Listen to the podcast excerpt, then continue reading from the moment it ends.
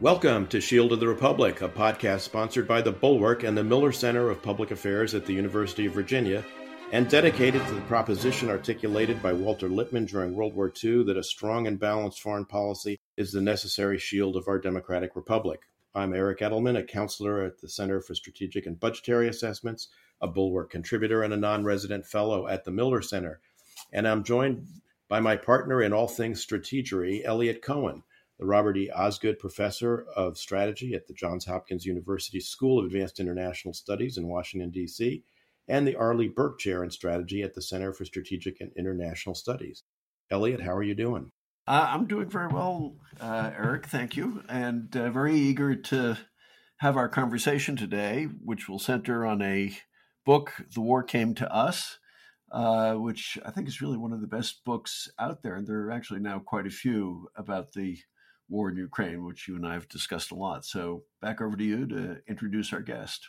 Well, our guest is Christopher Miller, who has been a correspondent for the Kiev Post, for BuzzFeed News, for Politico, and now currently uh, the Ukraine correspondent for the Financial Times. And he is the author of the book Eliot mentioned, The War Came to Us Life and Death in Ukraine, published by Bloomsbury. Chris, welcome to Shield of the Republic. It is a pleasure to be here. Your book is both very personal, but uh, also a great opportunity to get a sense of what this war really feels like uh, on the ground. And you really know Ukraine uh, uncommonly well for a Western journalist because you started out there as a Peace Corps volunteer. Tell our listeners how you actually came to end up in what we now know and very famously know as Bakhmut. Yeah, it was you know, it, it was all, all a, a happy or a, a, fortunate accident, I guess you could say. Um, I had been living in Portland, Oregon, where I was born and raised, and working as a cub reporter for some some media outlets there. And when the financial crisis hit in 2008 and uh, you know carried through 2009, I was looking for um, a place to to to sort of move up into you know from graduate from being a cub reporter um, up to uh, something a little bit more senior, but there weren't many jobs to be had. So I I, I had this idea um, given to me by a family member to uh, take a look at the Peace Corps program, and so I I signed up. They quickly accepted me. Uh, they asked me where I wanted to go, and they put this large map in front of me, and they broke the the entire world up into eight sections and I said, you know, I'd really like to go someplace in Africa. And they said, okay, we'll we'll see what we can do. And uh, sometime later, they they uh, called me up and said, we're actually going to send you to Ukraine. How does that sound? And I said, absolutely fine. I just wanted to to have an adventure for a couple of years, and so I ended up uh, coming to Ukraine and being uh, dispatched out to eastern Ukraine to, uh, as you mentioned, the city of Bakhmut, which at the time, uh, when I arrived in spring of 2010, was still called Artyomovsk, uh, which was uh, a name given to the city by the Soviets. Um, uh, and and it was named after Comrade Artyom, who was an ally of Stalin's. And it remained Artyomovsk until uh, Ukraine began its decommunization period in 2016. So the first two years that I lived there, between 2010 and 2012, uh, working as a Peace Corps volunteer, it was called Artyomovsk. And I got to know the place and the culture. I learned Russian, met some really fantastic people. And my, my task while there was to teach a variety of topics, including some English, um, to uh, school age children. And I worked in um, Central Artyomovsk at school number 11. I had an English club at the Central Library. I also taught at the uh, Krasny Village School or the Red Village School, which has since been renamed also after decommunization to Ivanovsky. And uh, I, I, helped the uh, uh, local city government with some development projects and essentially became an unofficial uh, American ambassador uh, while while there, and had a really great time doing it. And you know, there were some hiccups in the beginning, and the book, uh, you know, discusses some of them. Um, you know, a lot of local people wondering uh, why the heck an American 25 uh, year old has come over to eastern Ukraine to this uh, little city that most people in the world have never heard of uh, to spend two years. And it took some convincing. um, and and uh, I think several bottles of uh, Ukrainian vodka and um, some some borscht and and a lot of a lot of um, uh, really rough discussions at first before they they came to to know me and really like me. But but very quickly by by the end of summer, I really felt like a, a member of the community, and I fell pretty hard for this uh, for this little town and made some really good friends who remain my friends even today. And it really was the basis of my what would be you know my work as a foreign correspondent and the knowledge and experience that I would come to gain uh, that would help me in my reporting now covering uh, Russia's war here. Chris, uh, when we talk about uh, Bakhmut today, of course, we think about a, uh, an extraordinarily bloody battlefield, uh, which the Russians sort of managed to take and may now be pushed out of, but in any case, a place completely devastated and ruined. And I I think it would be good if you could just say what, what was Bakhmut like before war came to it? Yeah, it was obviously a very different place. You know, it had actually been occupied previously. In World War II, the Germans occupied it for uh, for about two years, and even during that time, um, they they uh, actually did away with the Soviet name of Artyomovsk and called it um, called it Bakhmut. Uh, so under Nazi occupation, the city was returned to its historic name, um, then fast forward to uh, 2010, it had again been been renamed Artyomovsk. When I arrived, it was quiet. People really just went about their business. They wanted to, uh, you know, go to work, uh, make money, uh, you know, for the weekends and and the evenings to really spend time with family. It was sort of off the beaten path. It was only an hour north of the the regional capital, Donetsk, where the president at the time was from, Viktor Yanukovych. Uh, and and you know there, this was the big city in the region. Um, you know, outside of Kiev, there's about four other major metropolises in, in, in Ukraine. Donetsk was one of them, a city of about a million people, roughly. Artyomovsk, by comparison, was about seventy thousand. So I spent my day, you know, crisscrossing the town center, which took me about 10 to 15 minutes. It wasn't a large place. It sort of sat in this really uh, beautiful, uh, tiny river valley uh, surrounded by salt mines and sunflower fields that I used to walk through or ride my bike through. Uh, people really, um, you know, they, they weren't very interested in politics. I think one of the misconceptions of Ukraine is that it's always been divided in East and West, and Russian speakers and Ukrainian speakers, and that people in the East had this real affinity uh, for Russia and Moscow and didn't feel similarly toward uh, the rest of Ukraine and Kiev. And what I found was a much more complex situation.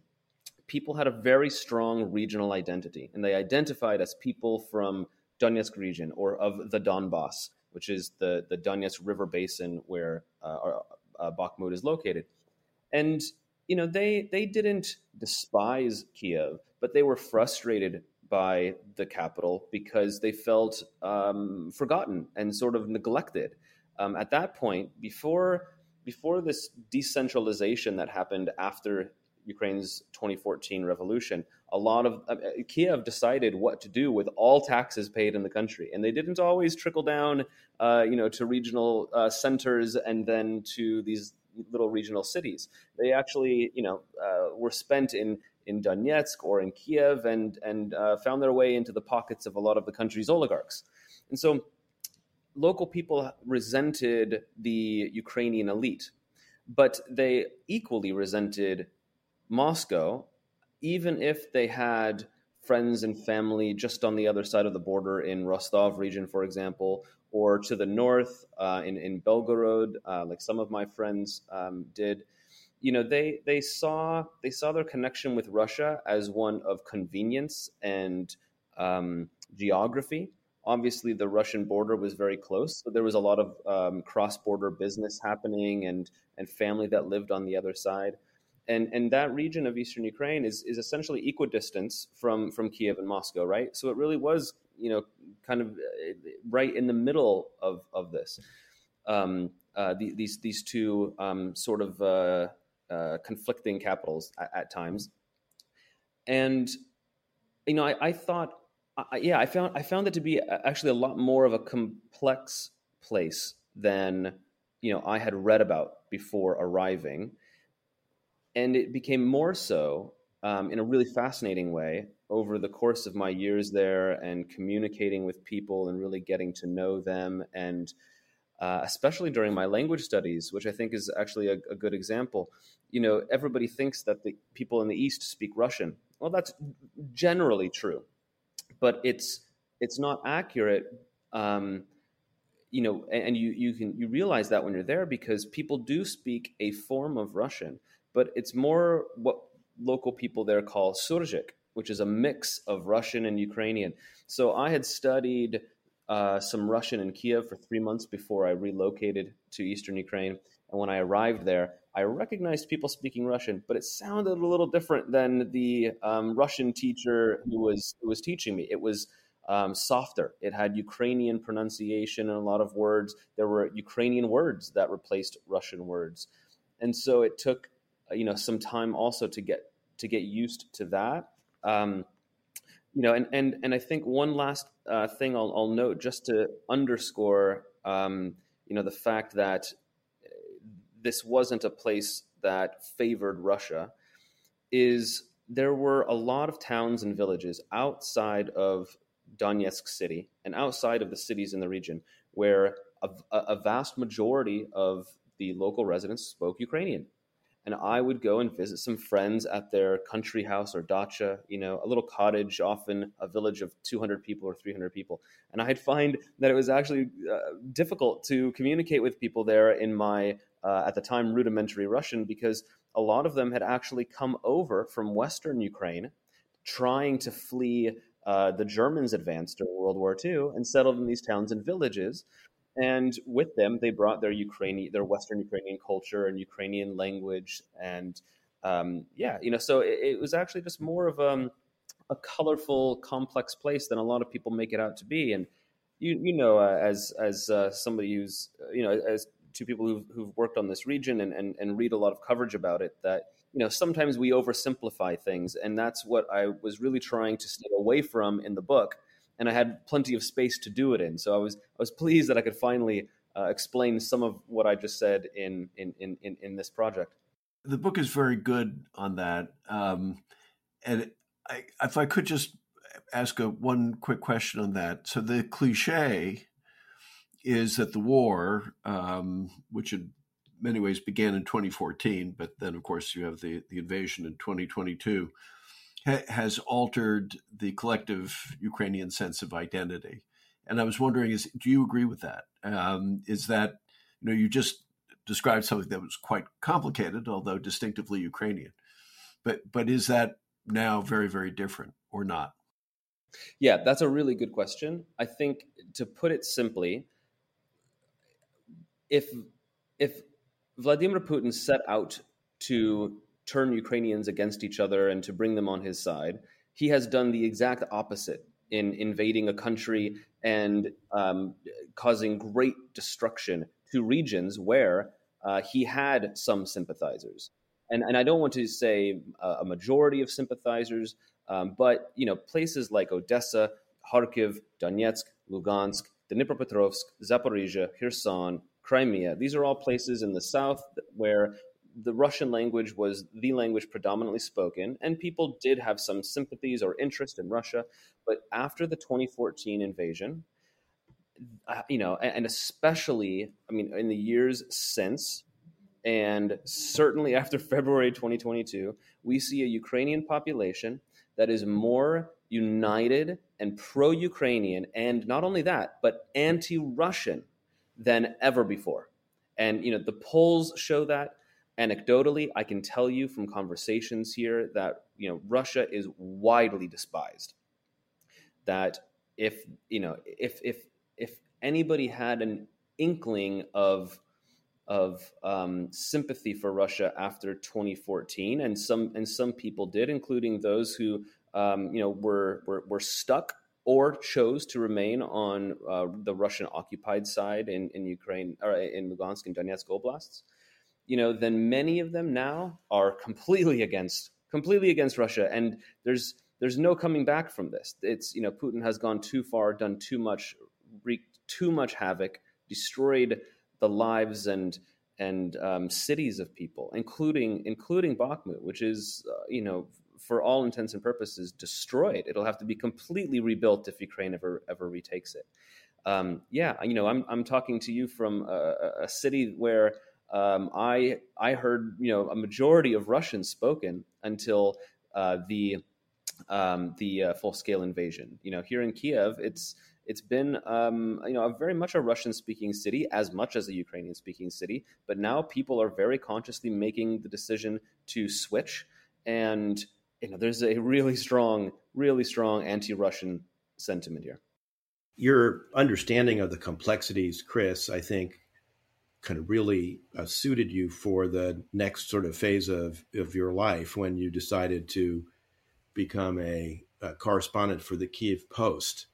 And the Kiev Post, you might want to explain to our listeners what it uh, what it actually was and what it did. But I mean, it, in a sense, it was very engaged in sort of uh, not you know without risk uh, journalism exposing a lot of the corruption that was endemic in post Soviet uh, Ukraine. And some of that muckraking journalism, some of those revelations. Uh, when I say not without risk, I mean there were journalists in you know earlier period like Gongadze under Kuchma who were literally beheaded, killed.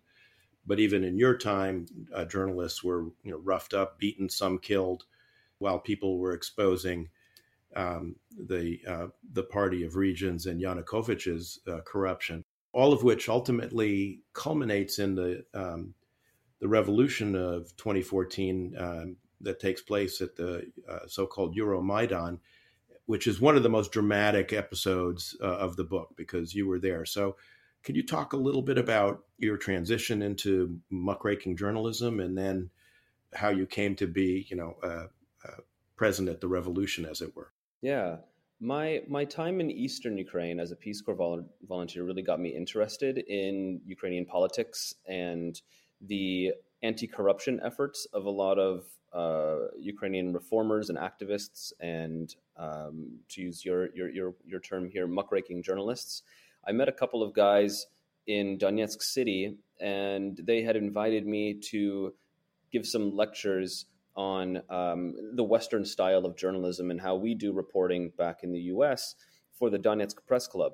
And so I, I, I got to train uh, a, a, dozen or so local Eastern Ukrainian journalists who, you know, were were um, uh, very interested in learning how we did journalism back in the United States, um, and and you know, journalism is done very differently over here. A lot of it is very favorable coverage, paid for coverage.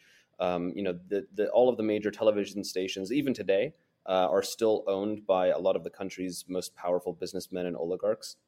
And so, if you turn on one station, it's um, generally um, maybe not right now because they're they're all against Russia, but um, back then, you know, one station would attack the other station's owner, and and the and, and vice versa. So you know, I had finished my Peace Corps service and, and decided that I wanted to to stay in Ukraine. Uh, but but I also wanted to get in, back into journalism, and so to scratch that itch, I, I decided that I would move to Kiev, the Ukrainian capital, and find a job as a reporter here. And because I'd been out of the game for a couple of years, it you know I wasn't able to immediately find a job at a major Western publication, but we had this newspaper called the Kiev Post, and you know, to describe what it is, um, it's essentially it, it, was it was one of many English language newspapers that popped up after the collapse of the Soviet Union, um, and was founded by you know a Westerner, native English speaker uh, who wanted to essentially tell a Western audience from a very local ground level perspective what was going on in all of these former Soviet republics that were now independent states. So there were there, there, was of course the Moscow Times in Russia, um, there was the Prague Post in, in the Czech Republic, and there was the Kiev Post here, and a vast majority of other ones. Um, I, I, worked at the Kiev Post under um, uh, an American editor and with uh, several Ukrainian journalists, and it was the one place because it was independently owned and not um, uh, beholden to any powerful political interest where we could do real journalism and investigative reporting uh, without, you know, the censorship that a lot of the Ukrainian newsrooms uh, faced. And you know that meant that meant getting into some trouble at times, but um, you know doing some really important stories that drove news cycles here, and even uh, you know uh, a lot of the international cycles. We would oftentimes be the first to report on you know some kind of uh, um, corruption scandal before even the New York Times or the Washington Post or the Wall Street Journal, or, you know, would would would report on on this. Um, because most foreign correspondents at that time weren't based in Kiev, but rather in in Moscow, um, and that also gave me a leg up, and would would give me a leg up in in uh, reporting on on Ukraine in the years to come, um, because a lot of foreign correspondents would only come here if there was a revolution or a war. Um, but I had I I was here the entire time. So, you know, working at the Kiev Post, yeah, was was absolutely fascinating and a real um, chance for me to cut my teeth in foreign correspondence. And I give a lot of credit to a woman named Katya Gorchinskaya, who was my editor at the time and became a very, very close friend of mine. She, in her heyday as a young uh, journalist, um, was was known for being especially tough uh, and asking difficult questions. Um, and even challenging the uh, the president Leonid Kuchma on, on live TV and and his powerful um, chief of staff Viktor Medvedchuk at the time too. And you know she had great news sense. Um, she really helped me understand the country and to dig up stories. And while I worked there for um, what I guess nearly a year, uh, we did a lot of that type of reporting. And, and then um, the Euromaidan protests broke out. Um, so that entered, you know, that that began a new phase, not only in Ukraine's, you know, modern um, uh, history and and putting it on this westward path, but also in my uh, reporting um, career.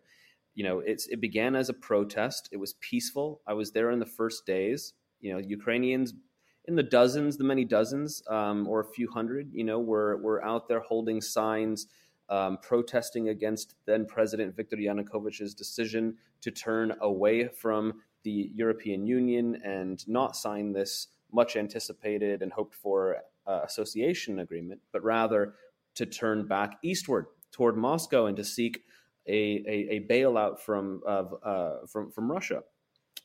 And, you know, I remember after a couple of weeks of this, um, or a week, a week, week and a half, it wasn't too long um, one of my colleagues and I at the Kiev Post actually co-authored a story that said the Euromaidan protests are are um, are dying out. It doesn't look like they're going to be able to sustain them. Uh, Yanukovych could win this, and how are they going to move from the streets to um, other actions uh, to put pressure on the government? And then Yanukovych sent his security forces to beat up brutally attack a bunch of young college students on Independence Square. And from that moment on, this protest, this peaceful protest, you know, really transformed into a revolution that lasted for three months total. Um, you know, I was there day in, day out, spending long, long, very cold nights around barrel fires, talking with revolutionaries and uh, you know until until the end of February when Viktor Yanukovych fled the country and uh, the revolutionaries declared victory and and um, uh, put in a, a, a, new temporary government. It was a really um, a really wild time, and, and I did it you know while while working for the Kiev Post and and um, filing you know several reports a day, but also uh, working as a stringer for uh, several other um, uh, international media organizations. A lot of them British newspapers like the Telegraph, the Independent, and the Times of London, and and um, yeah, I mean it was it was you know I I could sense then that it was not only a moment of great change for myself professionally, but a huge huge moment for Ukraine and Ukrainians. Um, but even then, we you know still didn't really know what was what was just ahead of us. Could you expand on that a bit? Um, because I think it, it, it, seems to me that um, many of us in the West really missed the significance of the Euromaidan movement, or as the, I think the Ukrainians uh, like to refer to it, the Revolution of Dignity. Um, and as a result, not fully understanding that in 2022, which isn't that long after, it's you know what eight years or so, um, it's almost like you're dealing with a different country because at the same time you're also having the Russian seizure of Crimea and Donbass, in which you know the Ukrainian military is uh, really flat on its back, is not able to do very much, at least uh, at least initially.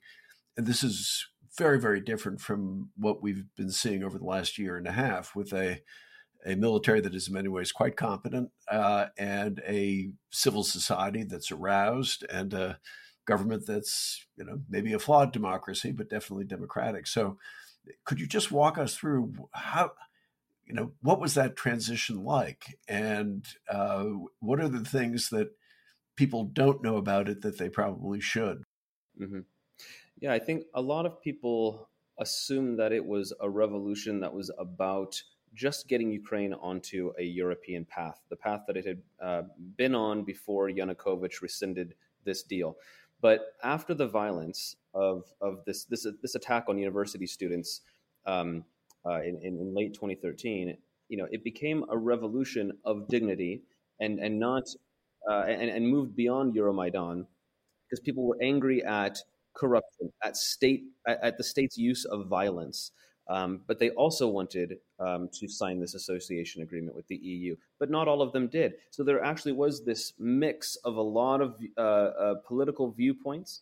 You had uh, anti corruption, very pro uh, democratic uh, reform activists involved, but also you know throwing Molotov cocktails uh, right beside um, you know groups of, of far right wing Ukrainian nationalists who um, were beside, let's say, uh, journalists turned um, Euromaidan uh, revolutionaries, uh, old, young, um, families from you know all parts, all corners of the country coming out there um, to protest against um, you know a, a, vast array of, of, of issues to you know change their country um, completely i think and and and for the better like essentially Maidan with with Maidan, uh, the country crossed a Rubicon. It, like there was no going back after the ouster of, of Viktor Yanukovych, uh, and certainly the future of any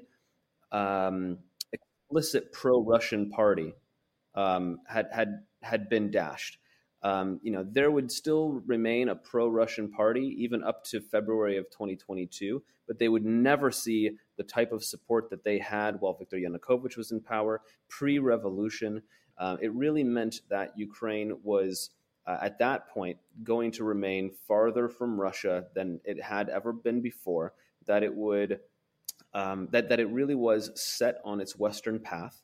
Now that path, of course, would be riddled with with uh, various obstacles, and sometimes they would, over the next many years, take two steps forward and one step back.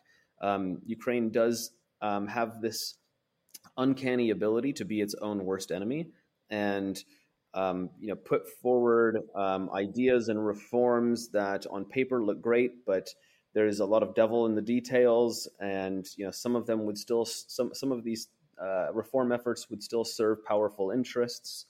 Um, but but ultimately, what what the revolution meant was that Ukrainians were sick and tired of the old way. They had come too far after the collapse of the Soviet Union with all of these governments that uh, were more self interested or too friendly with Russia. And they weren't going to go back, that they, they were moving forward, and that meant effectively moving westward. Now, if you also, I guess, to talk about the military um, at that time, you know, the um, what we saw during the revolution was a, a, a pretty strong riot police force, a, a street force of, of police um, that you know very much operated um, uh, as as as more of a, a, a brute force than a law enforcement agency.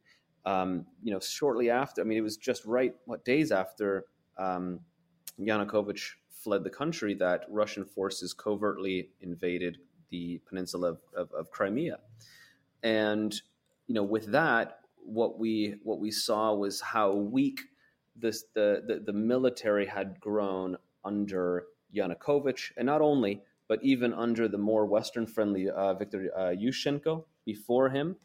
Um, you know, over over decades, uh, the military uh, was was um, uh, essentially, essentially just not not not viewed as a priority, and Russia it was not it was not understood that Russia would invade a, its its its neighbor, right? Its its um its its friend, and so they didn't see the state didn't see a lot of reason to invest in the military, but also a lot of a lot of uh, money that was meant for the military was being siphoned off by these you know extreme extremely corrupt uh, leaders.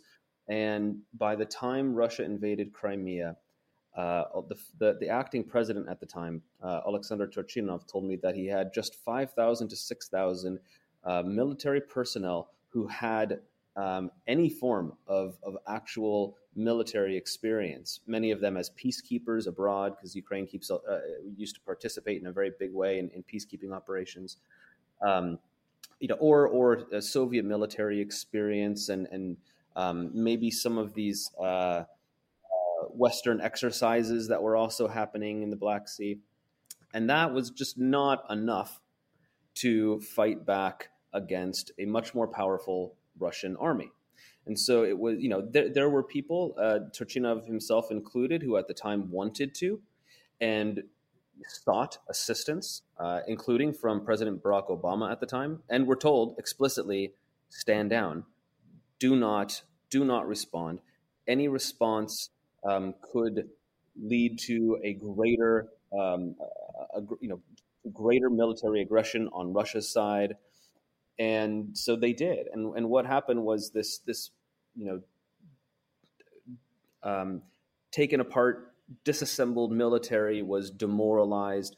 Um, they didn't stand up and fight. Uh, some of them joined the russian side. And when the russians um, very quietly moved into eastern ukraine and began taking over uh, city after city they they still didn't do anything. And and so you know what what happened was the revolution force that was on the Maidan during the winter of 2013 and 2014 became Ukraine's uh, military response. These these volunteers who previously were hucking uh, Molotov cocktails and paving stones and sticks at, at police took up arms and rushed to the front to try to stop the Russian advance in the east. So fast forward to 2022, and what happened is, um, and I, I won't jump too far ahead of myself, but you see a very, very different army. But it grew from these volunteers and and people who, with very little, if any, um, you know, uh, military experience um, or or um, uh, Soviet era training, um, you know, rushed to respond, and then um, over years of, of Western training and um, you know reforms it grew into this military that would eventually be able to keep the Russians from advancing on Kiev. Since we're we're transitioning to talk about the uh, the Russian invasion, um, I was wondering if I could ask a follow up, which is I think you know one of the great things about the book, among many, is uh, you actually spend time in Crimea and you spend time in Donbass, and I think one of the again one of the beliefs prevalent in some circles in the West is well the Ukrainians never really thought of Crimea as particularly Ukrainian. It's really Russian. You know, that's probably because they've heard of Sevastopol. Uh, and Donbass was always a pro-Russian uh, area filled with Russian speakers, so it's sort of natural that it uh, fell into the hands of the Russians. And I was wondering if you could just comment on that. I mean, to what extent, if any, is that true or is it false? Yeah, I well, you know, I, I really loved Crimea because coming from uh, Oregon uh, with mountains and rivers and, and forests, you know, it reminded me a lot of some of the the, the seaside uh, terrain and, and, geography there. And so I, I, used to try to go down there as much as I could, um, especially during the summer when it was warm and, and the water was great. And and you know, I, I would go down there and feel pretty comfortable getting around in my Russian because a vast majority of people spoke Russian. I do not recall anyone speaking Ukrainian to me. Um, you know, but that didn't mean that people were anti-Ukrainian or, or, or even pro-Russian. There were certainly a lot of Russian flags down there at the time, and, and a lot of pro-Russian sentiment, uh, and you and you could you could see that um, and, and get a good sense of that. The Ukrainian capital felt a long a long ways away from Crimea, that's for sure. And if you go, if you went down to the ports in Sevastopol at the time, in, in particular, you would see the Black the the, the Black Sea, um, uh, the Russian Black Sea fleet, including the Moskva cruiser parked in Sevastopol Bay. Uh, I remember I even took photographs of it when it was out there because it was the first warship of that type that I had uh, certainly ever seen. and so, you know, the Russian the Russians were there in Crimea. They had a lease to keep their their navy vessels there. This lease was ex, uh, expanded uh, by, uh, extended rather, by uh, Viktor Yanukovych during his time in a really uh, controversial move, if, if you both recall, um, which I think allowed the Russians to lease um, uh, to, to lease the bay through the 2040s. Um, which is quite a long time. So you know these Russian soldiers and, and and and navy navy men who uh, invaded actually came from the Black Sea Fleet down there. It enabled them, if I recall correctly, that agreement by Yanukovych to actually increase the number of personnel they had. Yes, I think to around 25,000, right? Yeah, something like that. Yeah, so if you've got 25,000, give or take, um, Russian soldiers taking over the peninsula and less than five uh, or roughly 5,000 Ukrainian soldiers in the entire country who are able to respond, it's, it's, you know, um, you, you, see why why Ukraine was in a difficult position and, and, and, probably couldn't have done much to respond uh, without significant and, and very uh, fast Western help. Um, and so, yeah, you know, there, I think because of that, also that, that that Russian presence there, you know, there there were certainly a lot of a lot of folks who were Russia friendly and did believe that life under Russian control would be better pensioners in particular had um, you know a, a, nostalgic idea of Russia, and they would remember their life in the Soviet Union when they had a little bit more uh, more more money and um, felt that their their pensions would would be a little bit more um, if if they were still under Russia, who welcomed um, a lot of these Russian soldiers as they took over. And if you remember, the, the Russian soldiers, they essentially took over the peninsula without firing a shot. And it was one of the strangest things I, have ever seen. You know, a, a, a really heavily armed uh, army um, storming a, a large swath of territory without having to even fire a shot and being greeted by a lot of people, you know, with open arms. And you know that's what they this earned them the uh, the, the nickname uh, uh, polite people. And there's now a statue that stand that stands in Crimea that was put up by the Russian occupation authorities of, of a soldier uh, and and a, and a little cat and a woman coming up to him because there were plenty of people a lot of people who welcomed um, this Russian occupation. Um, that said there were many others who did not but they didn't really have a voice. There weren't a lot of people willing to stand up and and fight back against this this uh, slow moving, insidious invasion uh, for very obvious reasons. You know. Um, uh, and and uh, Crimean Tatars in particular, re- re- recalling uh, life after um, uh, being being taken um, to to the far east of Russia or um, many places in in, in um, central Central Asia, forcibly deported under Stalin. You know, many of them had only come back in the last 20, 20 years after the fall of the Soviet Union. So they were rebuilding rebuilding their homes and and and their community um, when when this happened, and they were certainly a, a group of people that did not support the Russian occupation of, of, of Crimea. Probably bears mentioning here as well that uh, long before it was part of the Russian Empire, it was a Tatar Khanate. So, you know, the arguments that one hears sometimes that this is a historically Russian territory from time immemorial is is you know really a kind of falsification of of the history. Well, most of Putin's justifications are, are false too, right? I mean, he says the Donbass is Russian, but actually, it, it's not. It was ruled by you know Cossacks, wild Cossacks on the wild the wild steppe for for for for a lot longer um, than it was under uh, Moscow's rule, right? And uh, I think you know it was uh, it was tens of thousands of Russians who were brought into eastern Ukraine during Russia's industrialization period to run the factories, uh, uh, to to ensure that they were controlled. Um, by folks connected to Moscow, um, not in Kiev. So they essentially Russified even eastern Ukraine too. So any sympathies that or pro-Russian sympathies, pro-Russian sympathies in eastern Ukraine and Crimea uh, were largely because you know Russia had uh, forced uh, itself on um, both of these regions.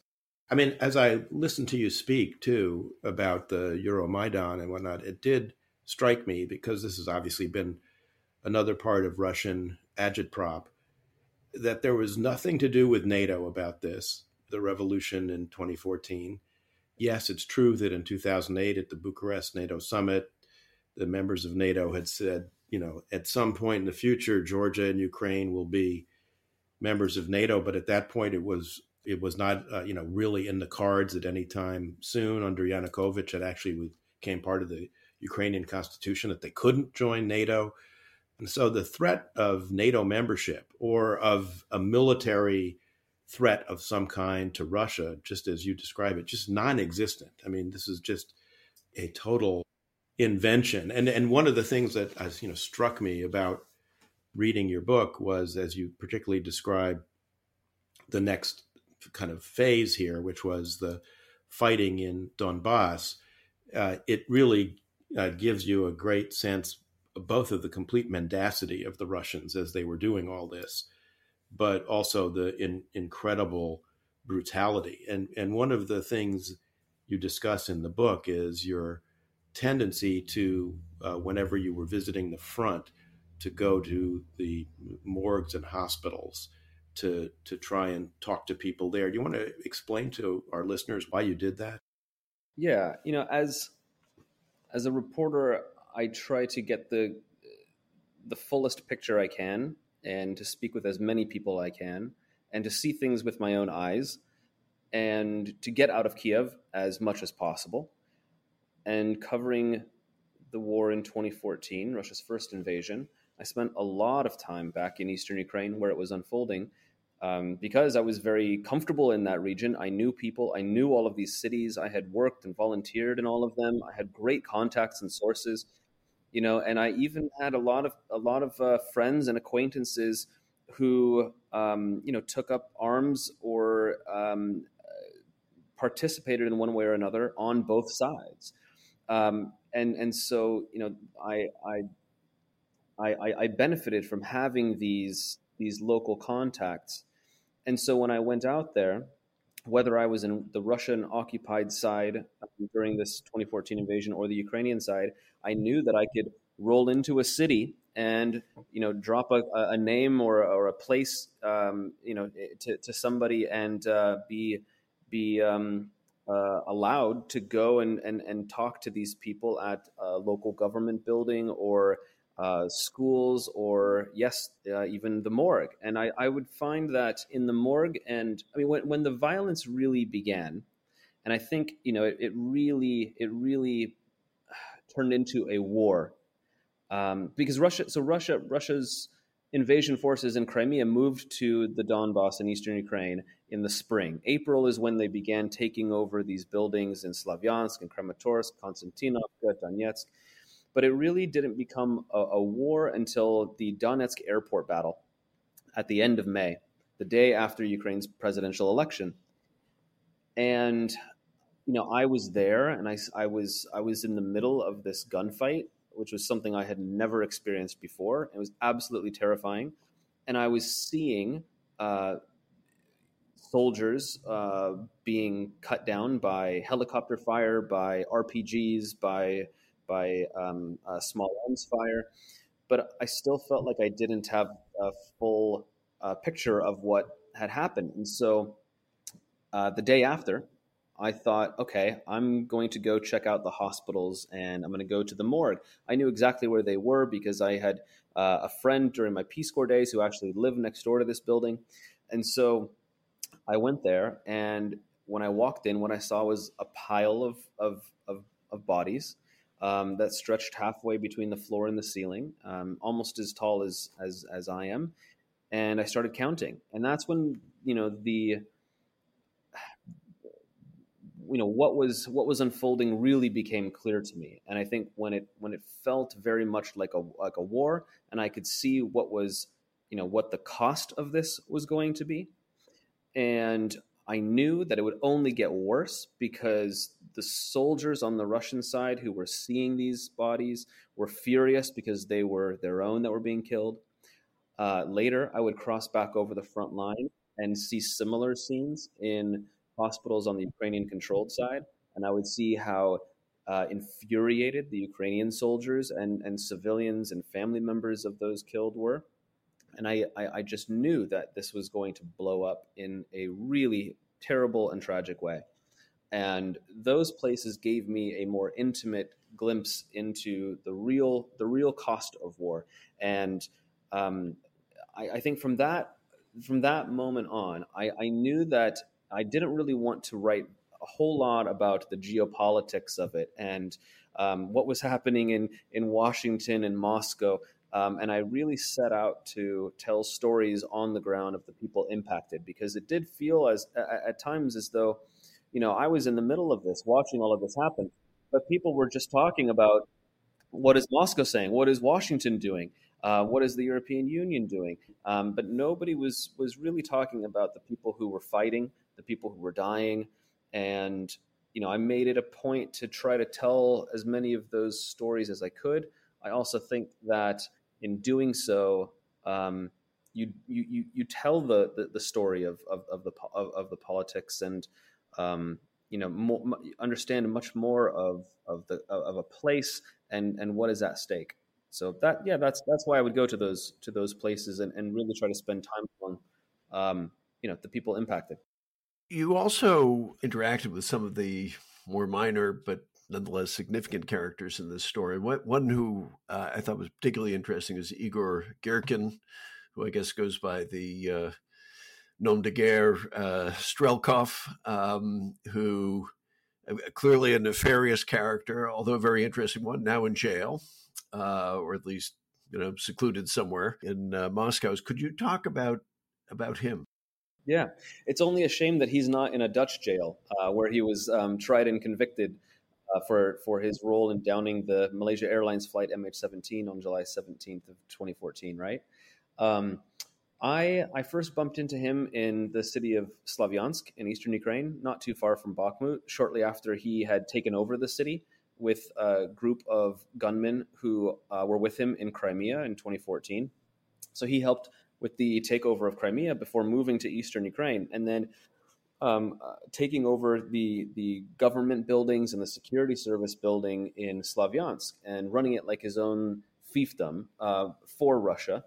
Um, many of his guys spread out to nearby cities and overtook Konstantinova, Krem- Kramatorsk, and essentially locked them all down, not really allowing um, you know many of the Ukrainian um, police and security forces in and and that's really when the occupation began. And I think it was Strelkov who who now infamously or uh, infamously said that you know he was the he was the person who fired the first shot of war, right? Or or sparked. He's the person who sparked the war. Um, so that is his own personal claim to fame. But he he ruled Slavyansk with an iron fist and put into place this this old Stalin era um, uh, governing system and and these these old uh, wartime laws that saw people who uh, shoplifted or stole articles of clothing um, be forced to sit for a military tribunal and quickly convicted, obviously not receiving anything resembling a fair trial, and then be executed in the back of the building by firing squad. Um, now, when I when I met Strelkov, I, I could tell right away that he was a bad guy. um, certainly, one of the most terrifying terrifying people involved in, in this whole Russian war that, that I've ever met. Um, I I had to get accreditation, just like any other journalist who wanted to work there. So you'd have to go into the security service of Ukraine building that he was occupying and walk into um, his office and and ask for um, his stamp and signature on a piece of paper that would allow you to move freely, in theory, around the city and do your reporting. And I remember when I approached him, you know, he looked at me up and down. Um, obviously, recognized immediately that even though I'm speaking Russian, I was a foreigner. Asked where I'm from. Uh, when I told him that I was an American citizen, because he asked which country I was from, you know, he had some very choice words um, that uh, I, I can't repeat on this podcast, I'm sure, but um, you know, he said that he would give me accreditation anyway, but if I fell out of line, that he would shoot me himself. And I kept that in mind. Uh, I, I, moved around very cautiously. I did my reporting, and a couple of months after that, he finally fled the city of Slavyansk with his gunmen and moved to Donetsk, the regional capital where Russia had set up its occupation center. And uh, when he left, I remembered, I remembered his office, and uh, my, myself and two other colleagues went in there and dug around very carefully and found a stack of documents that were especially interesting, um, considering that they had uh, all of uh, his name all over them, um, and they were from these military tribunals, and it, it, it proved that he was uh, holding holding these um, you know uh, illegal illegal trials and sentencing people to firing squad and we followed some several of the stories that were um, in these documents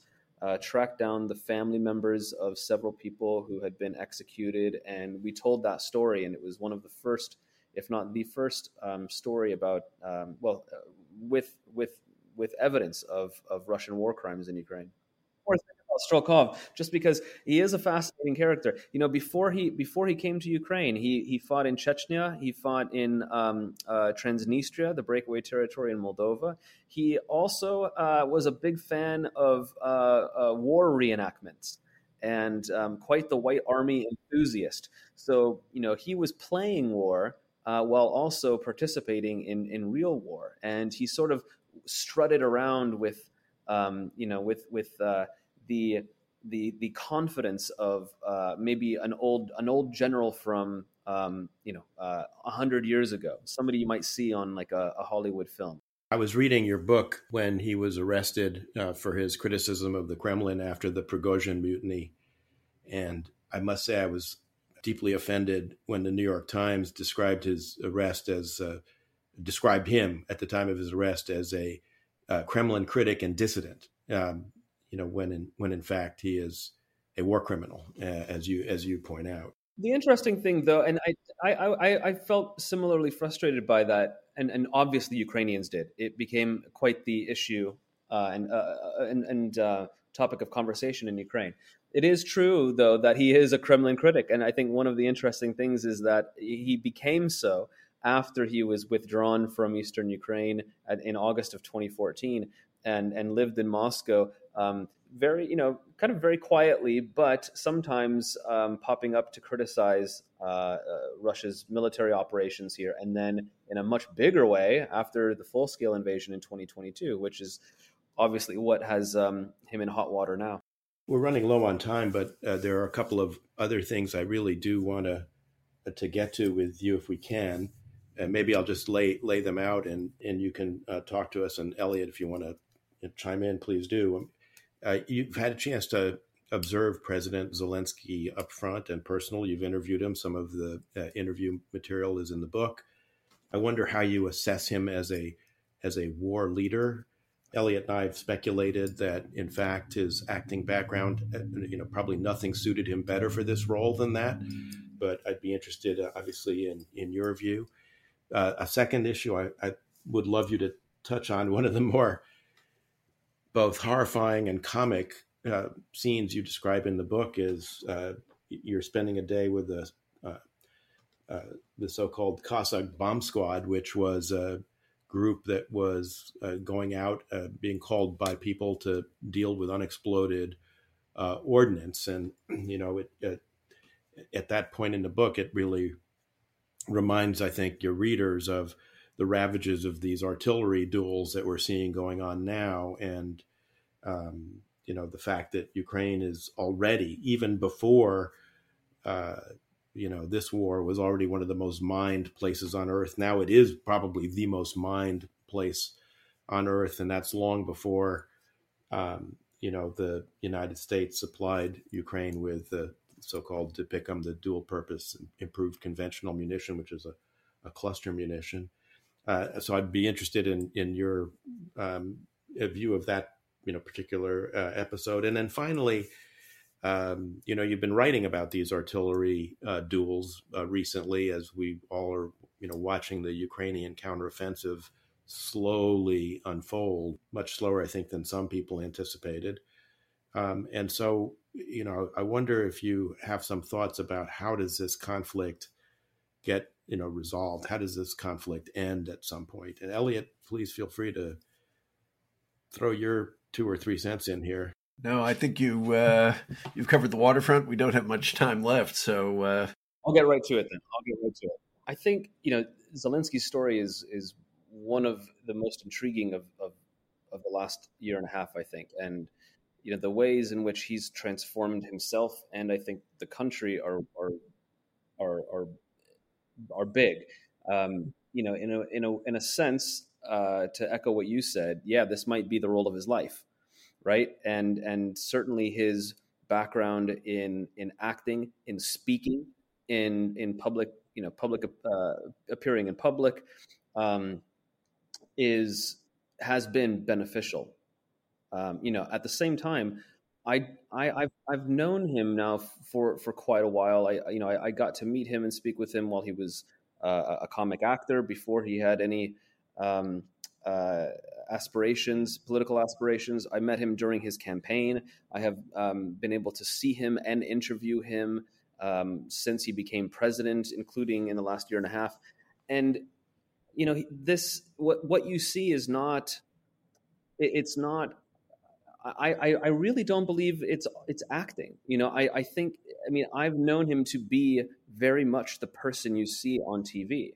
Now he has political flaws and personal flaws, but I think one of the one of his, if not the strongest, you know, his his his strongest attribute is his ability to look right at you um, to understand what you're going through and and to be able to speak to you and to articulate uh, what he's going to do, what he hopes for, um, and and that's really been his his superpower in in in um, this this past year and a half is being able to relate to a population whose homes have been destroyed, who've seen family members uh, be killed and wounded. Um, you know, in in this really horrific and, and, and tragic moment, he has been able to really connect with people and to inspire them. And I think the most important decision that he's made throughout this entire uh, full scale invasion was was actually a, a rather uh, well, you could call it. I was gonna. I was actually going to make. I was going to say it was a simple decision, but I guess if the second most powerful military in the world is is uh, storming toward you, it, it's maybe a, a, pretty big decision. But in any case, he decided to stay in Kiev and and not and not run away.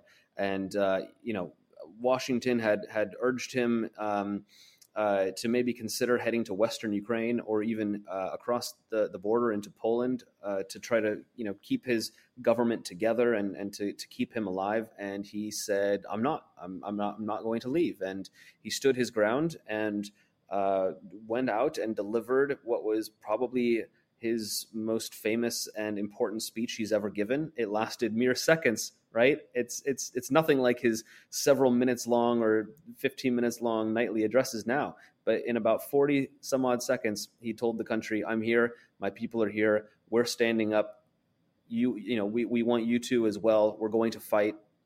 Uh, Russia's not going to win." And uh, you know, it really um, I think inspired the nation and and rallied people um, to to defend themselves. And I think that was a huge, huge reason why Kiev did not fall in days uh, or weeks. And um, you know, after after several days, Kiev uh, and and Ukraine's military finally got their act together and, and put up a very strong defense. Um, and uh, uh, you know, we, the we know the rest of the story, right? Um, Russia had to had to retreat and and and move back uh, uh, across the border. Um, so yeah, he's just an absolutely uh, fascinating, stunning character. I, will I'll I'll wrap on him by saying only that he does face a lot of really difficult questions uh, whenever this war um, uh, turns to a stalemate or is resolved, because a lot of Ukrainians want to know why he didn't do a, a in their mind, a better job of, prepare, uh, of preparing them for this full scale invasion. You'll, re- you'll remember that he said uh, repeatedly um, to, to Washington and Western allies, you know, stop, stop fear mongering, stop saying that Russia is going to invade and that it's inevitable. You're, you, know, you're, you're destroying our economy, you're scaring our people, you're causing chaos and panic, and we don't want panic here. And so he said, um, you know, there's this now infamous line that he said, Ukrainians will be fine. We'll be barbecuing by, you know, we'll be barbecuing in May. And of course, the country was very much at war in May, and we had seen the atrocities that Russia had carried out in Bucha and Irpin and many other places. So, you know, at some point, uh, he will face some very, very difficult questions by um, his Ukrainian um, population. Uh, secondly, the Cossack bomb squad. You know, I, I put that in there um, because it was just one of the weirdest things that I had done um, as a reporter. And uh, to me, a good example of one of those moments where I'm not quite sure I made the right decision to go along with this group. Um, you know, I did not set out to be a war reporter. I was very happy writing about politics and uh, sitting my butt in Kiev here, where you can get great beer and food, you know, just like you can anywhere else. Um, the revolution happened. I learned how to report on that. You know, got my first gas mask and even wore a bicycle helmet um, to to keep my head protected from um, uh, from from um, Molotov cocktails and paving stones. But then by the time the war began, you know, I had I had to uh, invest in a, ballistic helmet and a bulletproof vest, and uh, was very much learning as I as I went along how to behave in in wartime and cover a war. And uh, you know, I I I I, operated um, most most often um, as I did as a Peace Corps volunteer. To get to know the country, I told myself, say yes to everything. Don't turn down any invitation because it could, you know, it could it could lead to uh, uh, some kind of terrific story or experience. Well, um, you know that got me into some pretty tricky situations um, come come wartime, and this was one of those where I was invited by this group of Russian Cossacks who were uh, a demining group and going around to the destroyed city of Debaltseva after they had just uh, recaptured, or well, they they had captured it uh, from from the Ukrainians, and not only, but um, had also devastated uh, Ukraine's military and killed hundreds of them in a uh, in a retreat that they said uh, they would not attack, but but did. Um, and this you know this town was was important because it was a railway junction. Um, they were they were moving around, uh, taking all of these these uh, this this rocket debris and, and unexploded ordnance um, back to a location where it, uh, it was actually a, a Ukrainian uh, bunker where soldiers had been, where they were going to blow it up, and they invited me to come along so that I could see. And I, I got a, glimpse into just how much artillery was being used.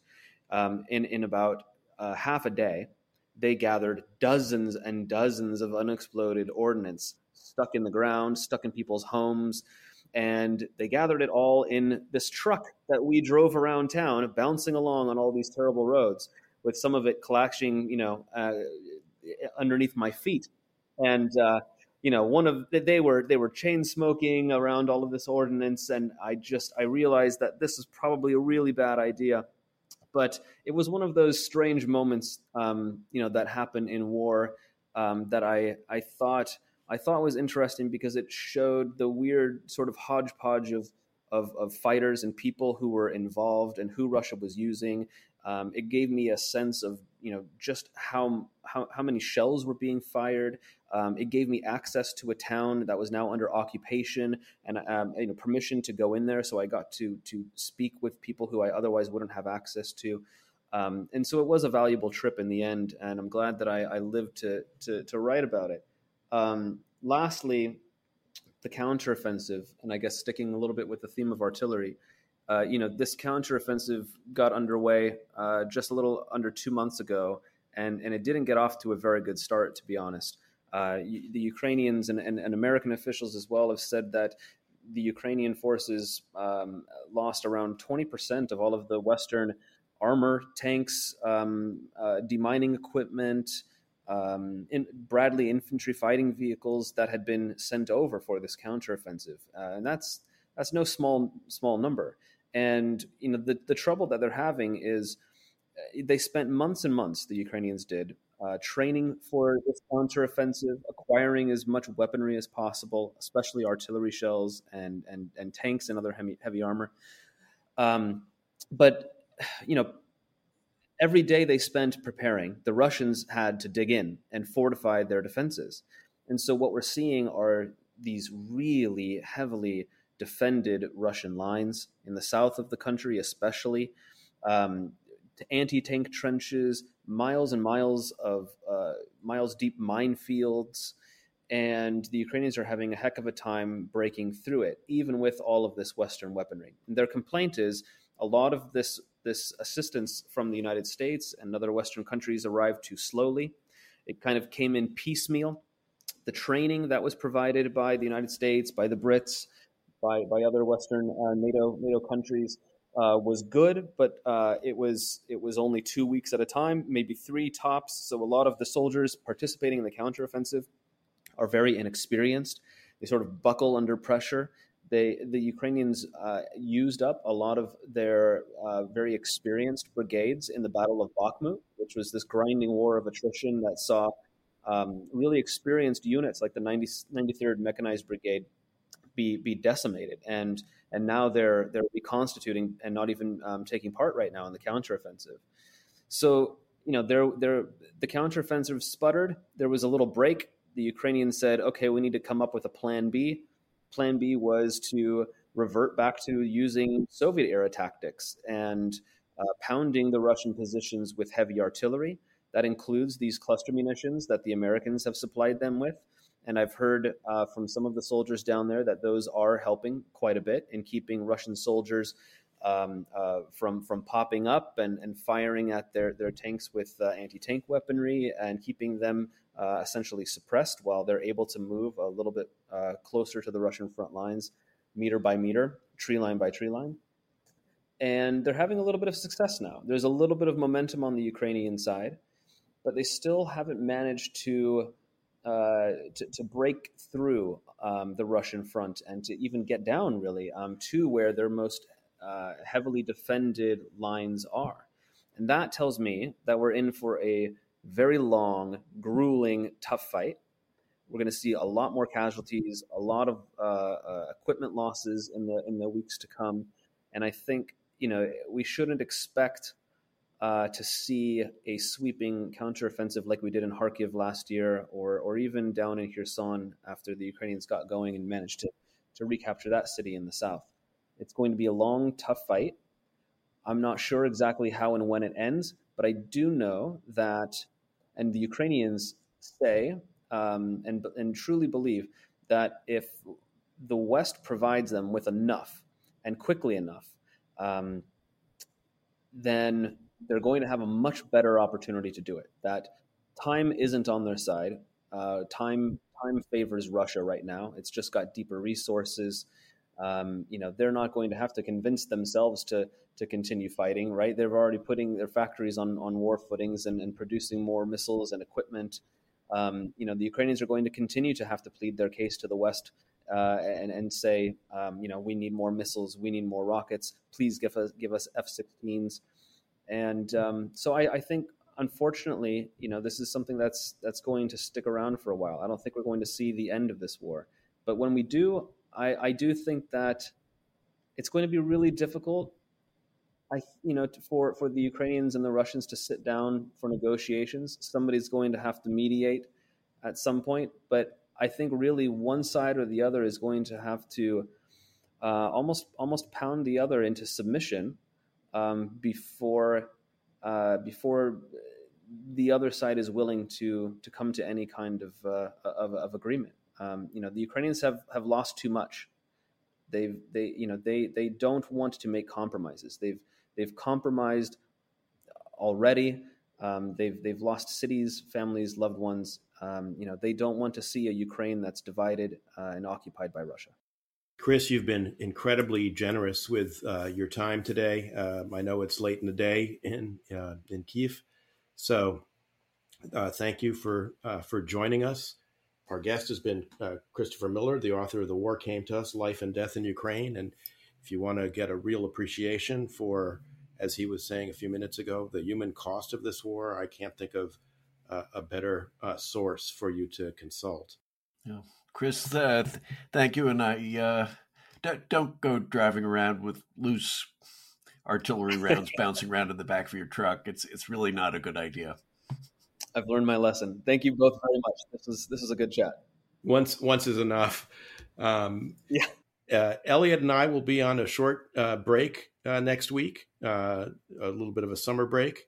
Uh, we'll be back in two weeks with Isabel Kershner, the New York Times correspondent in Israel, to talk about her book uh, and about what's going on in Israel. but that'll be it for this episode of Shielded Republic. Thank you for joining us.